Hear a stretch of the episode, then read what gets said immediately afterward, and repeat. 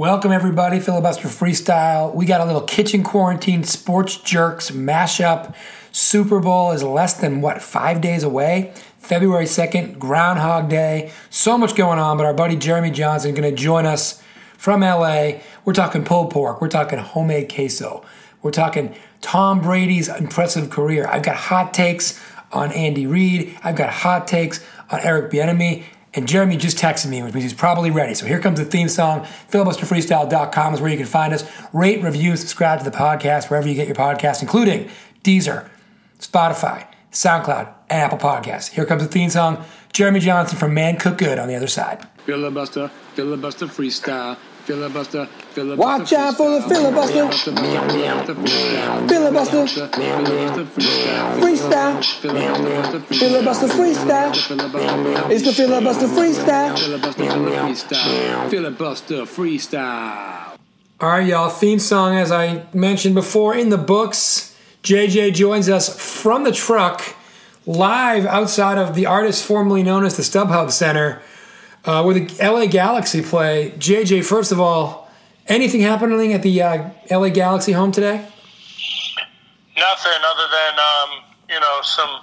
We've got a part of their uh, parking lot cordoned off, and they're they're going to do some filming. So, uh, but nothing in terms of sporting events or concerts or anything. That's for sure. Absolutely. Okay. Well, we're glad you can make some time before you. You know, it's not even on your commute. We're doing this like on a break, so I appreciate that.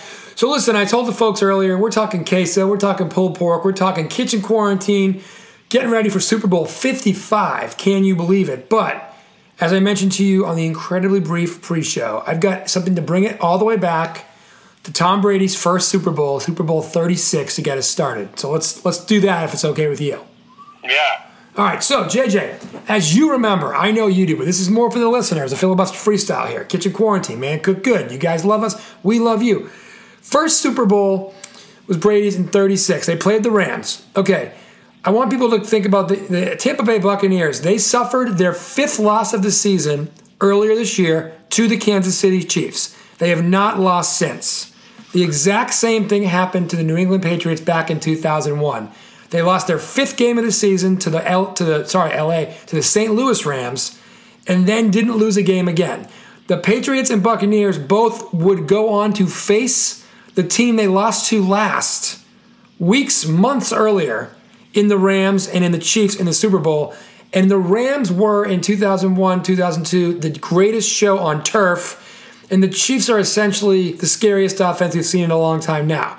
So, you know, I'm not saying that means that the universe is going to have Tom Brady and his team of plucky defense and timely passes and getting enough done to beat a heavy offensive juggernaut or not, but it is striking to me that his first Super Bowl team, 11 and 5, ripped off a bunch of games in a row. This team, 11 and 5, ripped off a bunch of games in a row, and the last team to beat them is the team they're facing in the Super Bowl. I'll stop there. Thoughts on that? Had that occurred to you? That's good symmetry. I like that. Um, you know, it's it's funny because he's been playing for so long that it seems like every time you turn around to one of these playoff or Super Bowl situations, you find you can find some sort of connection to the beginning and the first, and then this is the like the last one against the Rams. I guess first Super Bowl and probably his last one. You know, and right. Well, here here, here we, are, two years later. uh, we're, we're, drawing parallels to um, his first Super Bowl again. Um, I like that. That's good. That is. Um, I think that the you know the the numbers match up. There's some parallels there. I do think that the the Buccaneers are sloppy, and that Patriots team was not. was really like very disciplined in 2001. Very and, correct. Um, and they they evolved past their talent level as that season went on, and you know they. It's just a great example of a Belichick coached game where he knows how to win a lot of different types of football games. And Absolutely. Ultimately, I think that in this particular matchup, the Chiefs have a lot of different paths to victory, and the Buccaneers don't have as many ways they can go about it. But that doesn't mean that they're going to lose the game. Absolutely. I would I would say this. I mean, the Chiefs show us this every week. They don't really start counting the score until they're down 9, 10 nothing. So, um, you know, it, it's and that was definitely the case with the Rams back in the day, greatest show on turf, but I just think the dynamic nature of Mahomes being mobile enough, can throw it at any angle. They've got so many matchup problems. The Bucs defense is is potentially up for the challenge, but Brady can't be a quarterback of two halves. He's got to be a 60 minute man, and I just don't think he's really been a 60 minute man all season, which has been enough to get into the Super Bowl. So you know, far be it from me to nitpick, but I do agree with you. The Bucs have a much narrower path to hoisting the Lombardi Trophy than the Chiefs do, but. Tom's biggest kind of underdog status ever was his first Super Bowl, and obviously we all know how that one turned out. Yeah, I mean, let- let's look at. They've got the tools to do it. They can they can run the ball. They, their defense is flying all around. You know, Super Bowls tend to start kind of slow for both teams as Sure. they kind of feel their way out. It's going to be weird anyway. There's going to be like eight thousand fans in the stadium, so it'll be even quieter than a normal Super Bowl. Yeah, And I think that all those things favor Tom because, you know, I mean, the guy's been to 10 of them, man. I mean, it's just insane. This is his 10th Super Bowl. Yeah, I mean, again, you think about all the records. I mean, there have been 55 Super Bowls starting this Sunday, and he will have played in 10 of them. That's amazing, absolutely amazing stuff. So let me let me do this too while we're on football, and then we'll get into some cooking. I know we got some kitchen quarantine fans on, kitchen quarantine fans. I will try to bookmark the time period of this podcast when we sp- start speaking specifically of delicious and not necessarily nutritious food, but. I also wanted to talk a little bit about, and I, we're not the first podcast to do this, but maybe we'll do it in a way at the end that's at least a little bit original. Um, so many people have erroneously said that the people in Boston must be really bummed out about Tom Brady and Gronk, and that's how the media talks, by the way. Um, and I, I don't know anybody who isn't like, hey, I hope they win another one. Good for them. I mean, there's not a ton of Kansas City Chiefs love in New England. Um, they won last year. They almost won two years ago. They're a juggernaut. They're our biggest competition in the AFC and everybody's biggest competition in the AFC. I don't know too many people who are have at least 10% sanity in their brain as a sports fan who don't want to, and this goes back to your piece two weeks ago, all Tom Brady winning a seventh Super Bowl does is prove us right over these last 20 years when we told all these 49er fans and all these Peyton Manning fans that the best quarterback of all time is Tom Brady. All it does is validate what we were rooting for being true. So, first of all, that narrative stinks and it's lazy, and I just want to point that out. But I have a hot take on it. But, JJ, would you agree that that narrative is lazy and pretty much false in Patriot Nation? Yeah, I, I think that's a great way to describe it. I think another another reason why, as a Patriot fan, you want to root for Tom in this one is he's kind of standing as the vanguard um, for one more year of keeping the Chiefs from even beginning to sniff the records as a franchise and um, Mahomes as a quarterback. They can't even sniff Brady and the Patriots if he knocks them down another peg You know, if they win Yep. the Super Bowl, they're they're on they're on track. I mean, look, things happen. You know, a lot can happen. We all know that. But if you're just looking pacing, um, and you're looking talent, well, they're get another Super Bowl. They go back to back. Then Mahomes has gone back to back, uh, a little bit younger than Brady was when he first went back to back Yep. um, they're on pace to put together a decade. Yep. And, um, you know, it's easy to have a, an amazing decade and win three Super Bowls if you win two of them by 2021. Um, so it's just another reason to root for Tom because I want the Patriots to be at the top of everything. I want them to have the best run of all time so Yep. that when we stink, which we might stink for a while, um, I can always just kind of like look back at that and be like a Niner fan It's just like talks about the way things used to be and how great we were. Right, exactly, exactly. And so I tried to kind of test this theory out in an interesting way. So across the sideline from the Buccaneers will be Andy Reid. Okay, Andy Reid won a Super Bowl last year. He was kind of in that Phil Mickelson category of greatest player to never do it, win a major, greatest coach to never win a Super Bowl until he won the Super Bowl last year. So I asked a friend of the pod, friend of ours, Dan O'Brien, Philadelphia native, big Philadelphia Eagles fan. Hey, DOB, help me with a half baked theory here. So I said, and this is all from text. Last year, when Andy Reid won the Super Bowl with Kansas City, multiple choice. Eagles fans were generally, because you know he was the Eagles coach for like 16 years, happy for him, not happy for him. It wasn't even a big deal to have an opinion on. And Dan says we were happy for him.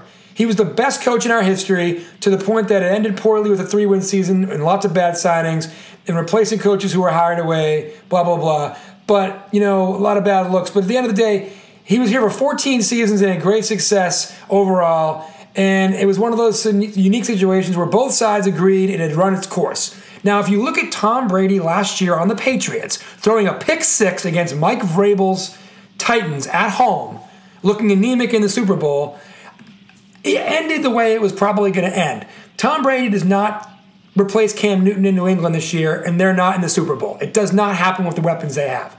So, a long, a long, but maybe original take on if Eagles fans don't care that Andy Reid moved on and had success, why the hell should Patriots fans when Tom Brady has given us so much more than Andy Reid ever gave the damn Eagles? Yeah, I, I do think that the fact that Andy never won kind of makes him a little bit more of a sympathetic character.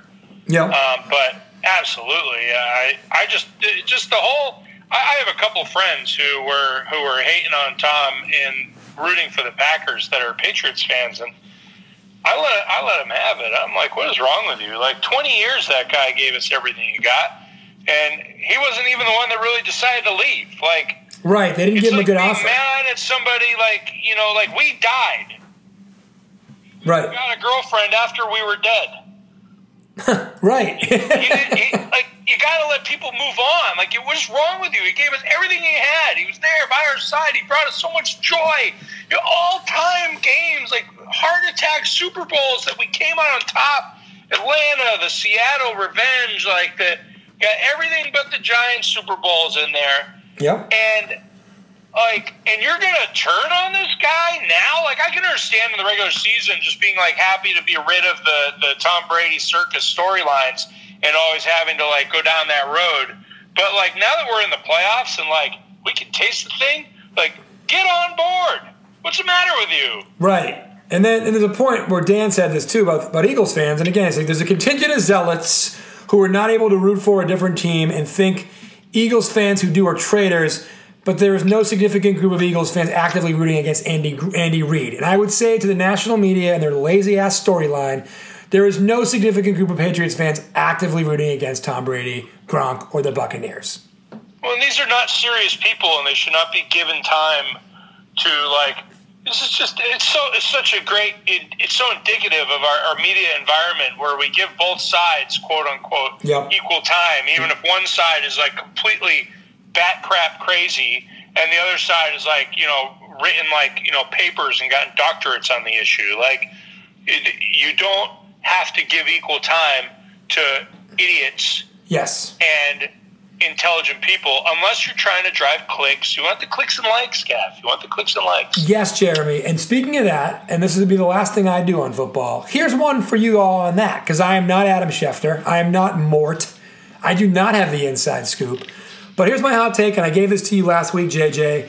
Uh, the reason that I'm not worried about Eric Bieniemy not getting a job this year is I think if Andy Reid wins this one back to back, I think he retires and Eric Bieniemy takes the Chiefs job, and that's outlandish as f.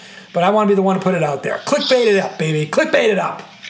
I like it. You know, the only thing that I struggle with on that one is um, why would you leave if you're Andy Agreed. Right I agree now? with that. That is a very huge flaw in my argument. Absolutely. My, my, my, And the, my the amount of like access to like Kansas City barbecue he has right now, and I, I mean, could is there really like a rock somewhere that he's going to go sun himself on in the Arctic for the rest of his years when he could just go and like press play on Patrick Mahomes and unlock that offense and just like marvel at his greatness? Sure. His job has never been easier than it is right now. Good point. And I will say this maybe it's more of a Bieniemy will be the coach when I retire move than a hey, I'm out of here move. But I think that actually solves a ton of problems for the longevity of because the Mahomes era is going to go beyond Andy Reid. Andy Reid's not a young dude You know what I mean? But I agree. There's, there's really no reason to not come back and try to three-peat if you repeat. Or even if you lose, you're still a contender automatically next year to make the conference final. So you're right, but I would love to see Bieniemy get his due. And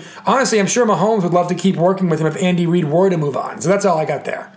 It's a great point, and you know, like you start thinking along those lines. Like if I'm Andy and I'm starting to debate retirement and going out on top, like I give you know, give everyone a year notice Yep. and set up Bieniemy as the man, you know, the, as the guy, so that you don't have to deal with him like being passed over for head coaching interviews or the, the media speculation. Like, just say, you know, what, we're gonna we're gonna roll it back, boys, Yep. and then Eric's gonna take over, and you guys are gonna be in good hands. And then you give the Chiefs the whole win one for the Gipper season. Yep. that they might be able to pull off a second or third, depending on what happens. Right, and, and honestly, that's not if they do win this weekend. The the motivation to go and three-peat, which I don't believe has ever been done on the winning side of things. The Bills, the Bills four-peat to the AFC, but they lost all four Super Bowls. But I, nobody's ever won three in a row. So to your point, if you can do a win one for the Gipper farewell tour on top of the repeat bid, the, tr- the three-peat bid, and then Bieniemy's got it all locked up, and you erase those distractions you know, we're going to make your neighbor Steve, the number one Chiefs fan in your building, really happy with the way we just set up the longevity there. Yeah, don't tell him. I don't want him to start thinking about I, this. I, I won't. But but hey, you mentioned one thing in that that can get us segued over to the Man Cook Good kitchen quarantine part of this podcast, which is delicious barbecue in Kansas City. So let's pivot. You were telling me earlier today and earlier this week. We got some pulled pork. We got some homemade queso. I think there was like a, a brisket or something you might have mentioned. Let's just segue, man. What do you got on the food front?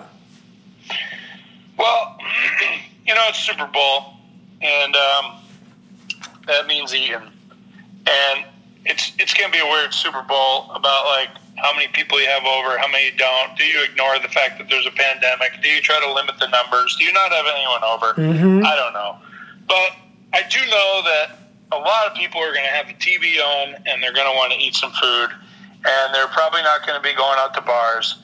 So a lot of the access to Super Bowl food is going to be limited. You know, maybe you go to like a potluck normally, and now you're just doing it on your own, or you're just having your you know a couple buddies over. So here's a couple things that um, that I've thrown around on what I'm going to do for my very limited Super Bowl viewing party, and I'm going to do them in order of um, what the easiest thing for you to do is, the most bang for your buck. Nice. Okay, pulled pork, right? It, it's it seems like sorcery. It's just this pile of like just delicious pork that's all broken down. You can grab it by the handful. Um, all it is is pork shoulder that's been cooked forever until it reaches a full internal temperature of like 185 degrees, and then it just breaks. Like the, the bonds of the proteins and the connective tissue and the fat, they all render and break, and you can just pull it apart with a couple of forks, literally. Okay? Here's how simple it is. You buy a five pound pork shoulder, or sometimes it's called a Boston butt, even though it's not the butt. And the, on Saturday, you rub it with like a lot of salt, like three tablespoons of salt, and like cumin and paprika and garlic powder and um, you know onion powder and sugar, brown sugar, and then smear that whole thing up with mustard and put it in the fridge overnight.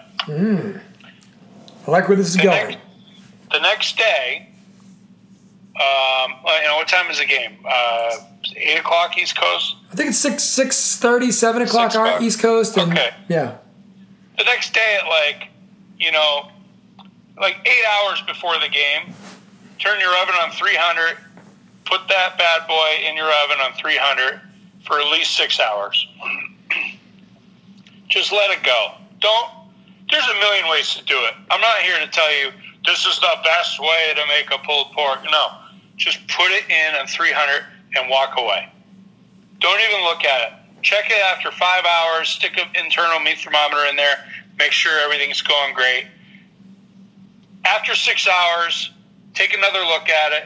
Once the temperature inside and the deepest part of it is up over 180 something, I would cover it up with some foil, take it out of the oven, cover up some foil, put it on the counter for like 20 minutes or something. Let it rest. Let all those like those those proteins and all those cells relax a little bit and stuck. Because when it's in the oven, it's super hot. Everything is right and running hot, and it's wide open. You want to let that contract so that all the juices don't come dumping out the moment you start digging into it. Yep. And then just tear the thing up with forks and you know with meat claws or whatever, and just tear it up into a huge old pile of delicious, tasty pork. When somebody says, "Hey, what can I bring over?" Okay, one person you say get a whole grip load of coleslaw from the deli. Another person you say get some nice buns, get some brioche buns or some pretzel buns or some bulky rolls or something. Yes. Have another person get be like, give me some nice barbecue sauce. All right. Try to get some barbecue sauce that doesn't start with high fructose corn syrup. Okay. you get some pickles, some coleslaw, some buns, and some barbecue sauce. Everyone feels like they're contributing. They show up with that. You've got this giant pile of meat that is good hot, good cold, good room temp, whatever. It's going to keep the whole game, and people can just make sandwiches throughout the whole game. And you got to do nothing, which is fantastic. And You to be honest, done anything since the night before. You barely do anything at all. right, you're just living the dream, and your your present you is rewarding future you, and then when the present you is going to enjoy a delicious meal during the game with literally very little done that day. Amazing. And pork pork shoulder's cheap. When you're talking about like dollars per person, like you can basically plan on like you know eight ounces or like a, a half a pound of pork per person. So like you know a five pound or seven pound pork shoulder, depending on where you live and how close you are to like pork farming, you can get that between like two and five dollars a pound. So you're feeding people for like a dollar to three dollars a person. And you probably have leftovers, which are great with like scrambled eggs or great in a burrito or great in tacos. You go a hundred different ways with shredded pork. You can freeze it great. Get the biggest one you got, put it in the oven, walk away, and make some queso, which by the way is delicious on barbecue pulled pork sandwiches Queso is. This is something that like queso like most people just buy the jar of tostitos queso right Sure. it's i mean it's delicious I, i'm not mad at it Right. I mean, they, they it at all. wouldn't sell a trillion of them a year if they weren't pretty good, right? i got a certain soft spot in my heart for those like like ballpark nachos the the pour on cheese that I, I just I, I've had it like in every ballpark, every stadium I've ever been to, every arena. I, I try their nachos, and that used to be a little bit um, a little different experience every place you go. But now that everybody's using the same vendors and crap, you're basically just getting Tostitos and and gloopy cheese. But Right. like people in the Southwest, they make queso. A lot of times they get Velveeta cheese. Like you think like, oh, I've got some cheddar, I got some mozzarella. If you heat up cheese that doesn't have emulsifiers, or if you don't make a roux, which is combining starch and fat, then the cheese breaks under the heat. So the protein and the fats, they, they get they get all riled up and they break, and then you've got like globs of like fat. Uh, you got globs of like milk proteins floating in oil, cheesy oil, and it's not really what you want. But the, you know, and Velveeta is just like it's just a little weird for me. Like I get it, it melts perfectly, but it's like science cheese. It reminds me of like you know nuclear bunkers from the fifties, and you know it's fine, but. I really like this technique that uses American cheese, which I suppose is only two steps beyond Velveeta in terms of nuclear science food. sure, but it's still it's on the right side of it. American cheese, yeah. I mean, it's American cheese. The reason why it's American cheese is because it's it's like almost shelf stable. It's loaded with emulsifiers already, so you don't have to put in, you don't have to make a roux, and you don't have to make like a, a bechamel sauce, or you don't have to like use a bunch of mustard and stuff, which is a great emulsifier too.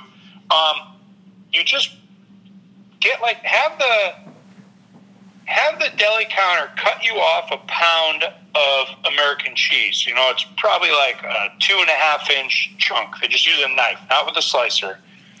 You bring it home, cut it into cubes, put it in a saucepan with like start with like a half a cup, three quarters of a cup of milk, preferably whole milk, and you know, add some like add a little bit of salt and pepper, maybe like some like cumin or whatever. Put a tablespoon of butter, it's like an inch of butter. and slowly heat that up. And what's going to happen as the milk heats, the cheese is going to melt down, but it's not going to break because it's it's American cheese. And take like those you know those little cans of like diced chilies, the green ones. Oh, yeah. they're all diced up into cubes. I'm saying like don't overthink this thing. Like you can make this as fancy as you want. You hit me up on Instagram on Man Cook Good. We can we can workshop this. Anything I tell you here, we can workshop it. We can go fancy or we can make it even easier. You take a can or two of those chilies, depending on what you're looking for. I mean, I personally, I wouldn't mind having a couple pops of heat in there. I might go with like one of those tiny cans of mild and one of those tiny cans of medium. I drain the liquid out of them. They've also they've got a little bit of brine in them, which helps keep the cheese from breaking even more. The acidity, which is why like fondue's got like wine in it. Mm. It helps make it smooth. You know, the acidity towards the end helps smooth out the whole thing. You heat up the whole thing. You put in your chilies. You, you don't stir it too much. Don't put it on too much heat. Just like a nice medium low, low. Get nice and hot and bubbly. Have have somebody bring over some nice tortilla chips, and also smear some on your barbecue pulled pork sandwich. Yeah, so so really quickly, great stuff. And I do encourage you all at Man Cook Good. Hit Jeremy up. He said he'd workshop it with you. He'll do it. Um, as somebody who in my life has been both the pick up the chips guy and pick up the bread guy and pick up the coleslaw guy, you just gave me two courses that I, as a crummy house guest, can contribute to and not feel like a total schlub eating your delicious pulled pork and your delicious queso. And it sounds like combining the two for double deliciousness. So, again, if you've got a deadbeat relative you're going to have come over who's part of your COVID bubble, everybody, Jeremy just gave you two hacks to let them go out of the corner store, feel good about the damn rolls and the damn Tostitos, and you did the real work, but they can feel like they contributed, which they probably need in their life anyway. It's great advice. This is part of the party planning. You know, this is how you, you make food without being all stressed out because you got everybody coming over and Yes. you really get to watch the game or do anything. You got to come up with some big complicated list. You make something big in the middle, think through the other stuff that might help, and then have the people that are coming over grab those things. And they may even like spend the extra money to get like you know the fancy pickles instead of like the Claussen. So That's a I'm good not point. mad at Claussen's, Yeah, but, that's a good you know, point. I mean, if I'm all I have to do is buy chips, for everybody. Exactly. Like you might like stop at like the stop at the restaurant that's got the great chips, or you might like you know uh, get get the ones that you love so much that are just on the other side of town. That like you wouldn't buy that if you're feeding a dozen people and you're trying to keep the cost down on the party. But when you're just getting one thing, you want to show up with like, oh, this is the good one, you know. So you're, you're giving your guests an opportunity to contribute. Um, but you know, have your own backup when it comes to chips if you're making queso. yeah, of course. Now, I think you'd want at least one more thing you wanted to get in on the on this menu, correct? Well, like so, you know, I'm doing I'm doing a, a Super Bowl pod thing, and um, I I was asked what I'm going to make because my guests they said quote unquote they want to think about it all week, you know. So I was like, oh, I want to make this queso, and uh, like, oh, we've got queso in the freezer from whenever it was Halloween. And so oh, okay, so I'm not making queso. And uh, I'm like, oh, I'm going to make pulled pork. And they're like, that's great. But then I'm like, I mean, it's not even my house.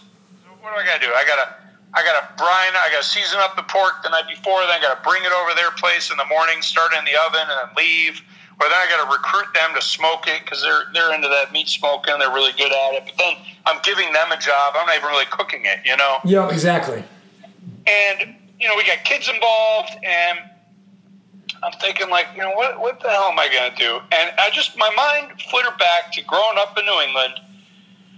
Whenever you get a group of people together you make italian food. Yes. It- it's a crowd pleaser. Kids love it. Everybody loves it. And my mother growing up when she had a bunch of people over she made what she called calzones that i've learned in recent years is actually stromboli Ah, Stromboli. So- Stromboli, which is an American Italian invention. It's basically like a it's a pinwheel. It's like a, cal- a calzone is a big. It's like a pizza that's been folded over with a big cavernous pocket of, of meat and cheese and sauce in the middle. A stromboli is rolled up like a cinnamon roll would be, or yes. a, a roulade, I think it's called.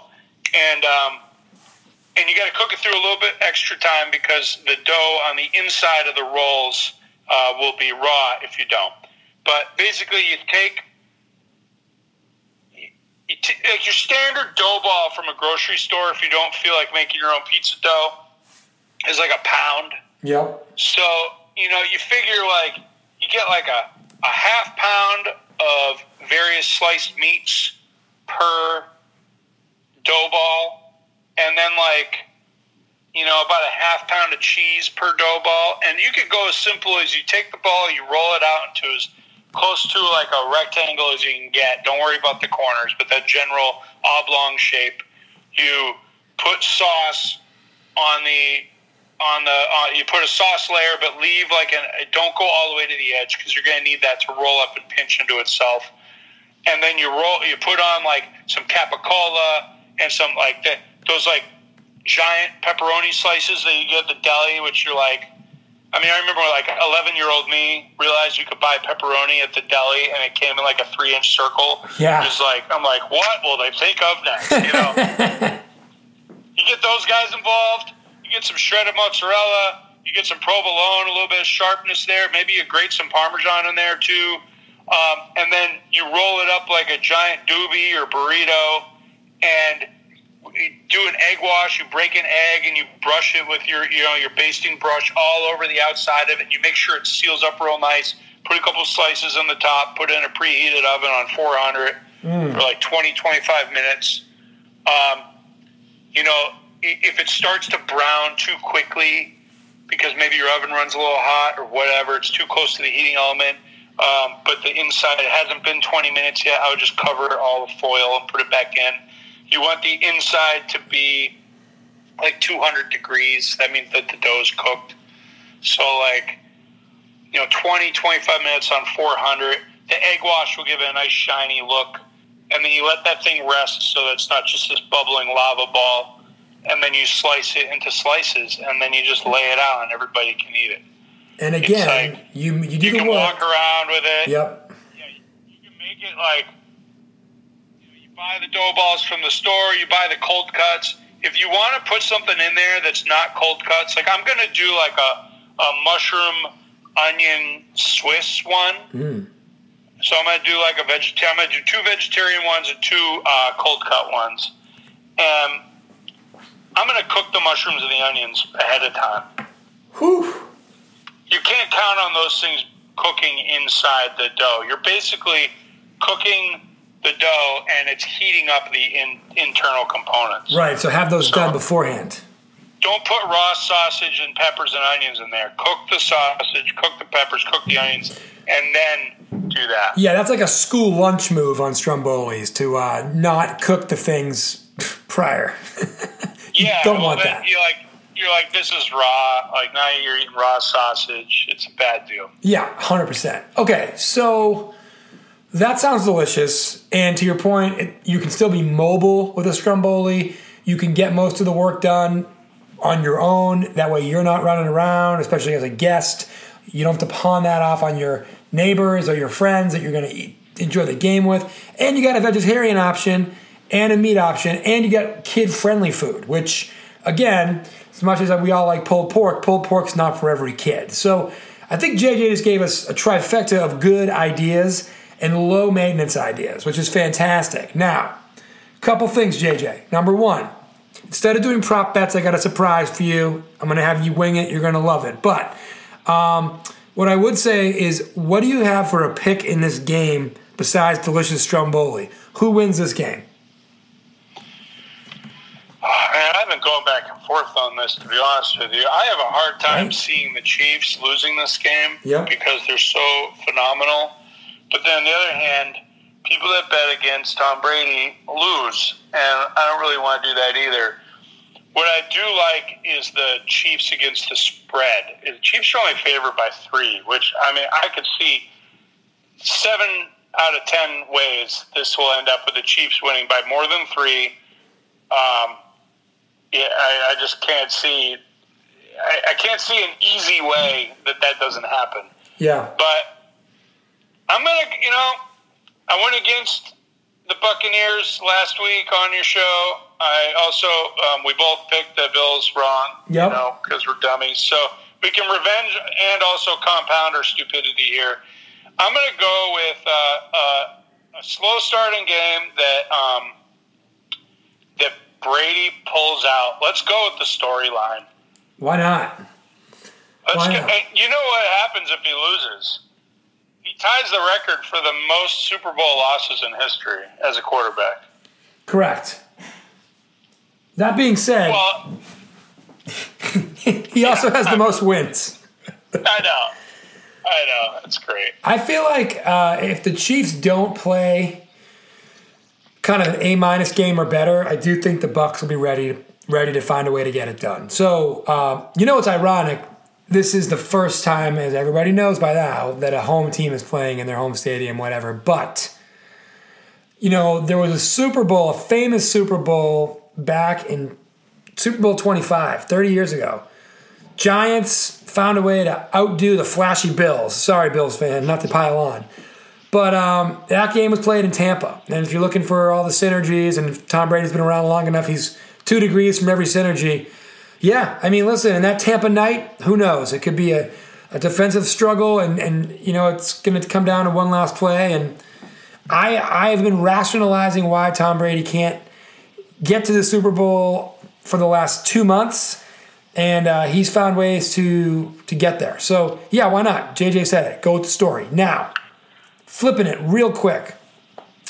Boston's going through uh, quite a transformation in his sports personalities right now. A lot of longtime fan favorites are moving on for all kinds of reasons. But this one is kind of natural, and I just want to give the man his due. Dustin Pedroia, three time Red Sox world champion, uh, called it quits yesterday. I just want to say hats off to the guy, Hall of Famer. I also think that his number is being talked about as being something that should be retired at Fenway Park, and I don't think that's out of the realm of possibility. I kind of like it. I think he was the heart and soul of a team for a while there. Um, so hats off to the guy. Wish him the best. Red Sox for life. JJ, your thoughts on Dustin Pedroia? You had no prep, but I'm sure you can handle it. Yeah, I mean, all I thought about when I read his press conference was like, you know, bleep Manny Machado. That guy, man. We could have gotten a few more years out of Dustin where he was just like the, the cagey leader. He, the man was born to play Yeah. baseball, and uh, he could, be, could have been slapping singles and doubles all around the yard and helping transition that team into the next phase. And we got that robbed from us by, uh, you know, a prick. Fair. Dustin, Dustin was the everything that uh, the Boston fan thinks that they are, whether they actually are or not. But he was the he was the you know the mouthy underdog. He's the the the little guy with a chip on his shoulder who didn't take crap from anyone. He played, you know, if the max effort's a ten, he gave you an eleven every day, and um, and he gracefully lost his hair like many of our fellow Bostonians. So. That's fair. Not like That you and I, though. Not like you and I. No, no, full heads of hair, so thick, can barely get my fingers through it. He like he was everything that you. If you want to be a, a legend of Boston, Yes. you don't even have to be as good as Dustin. You just have to study the way he went about his business, and you have to play like that, and you have to mean it and be authentic. And Boston fans will pick that, pick up on that, and they will. They'll retire your number, or they'll turn you into a legend.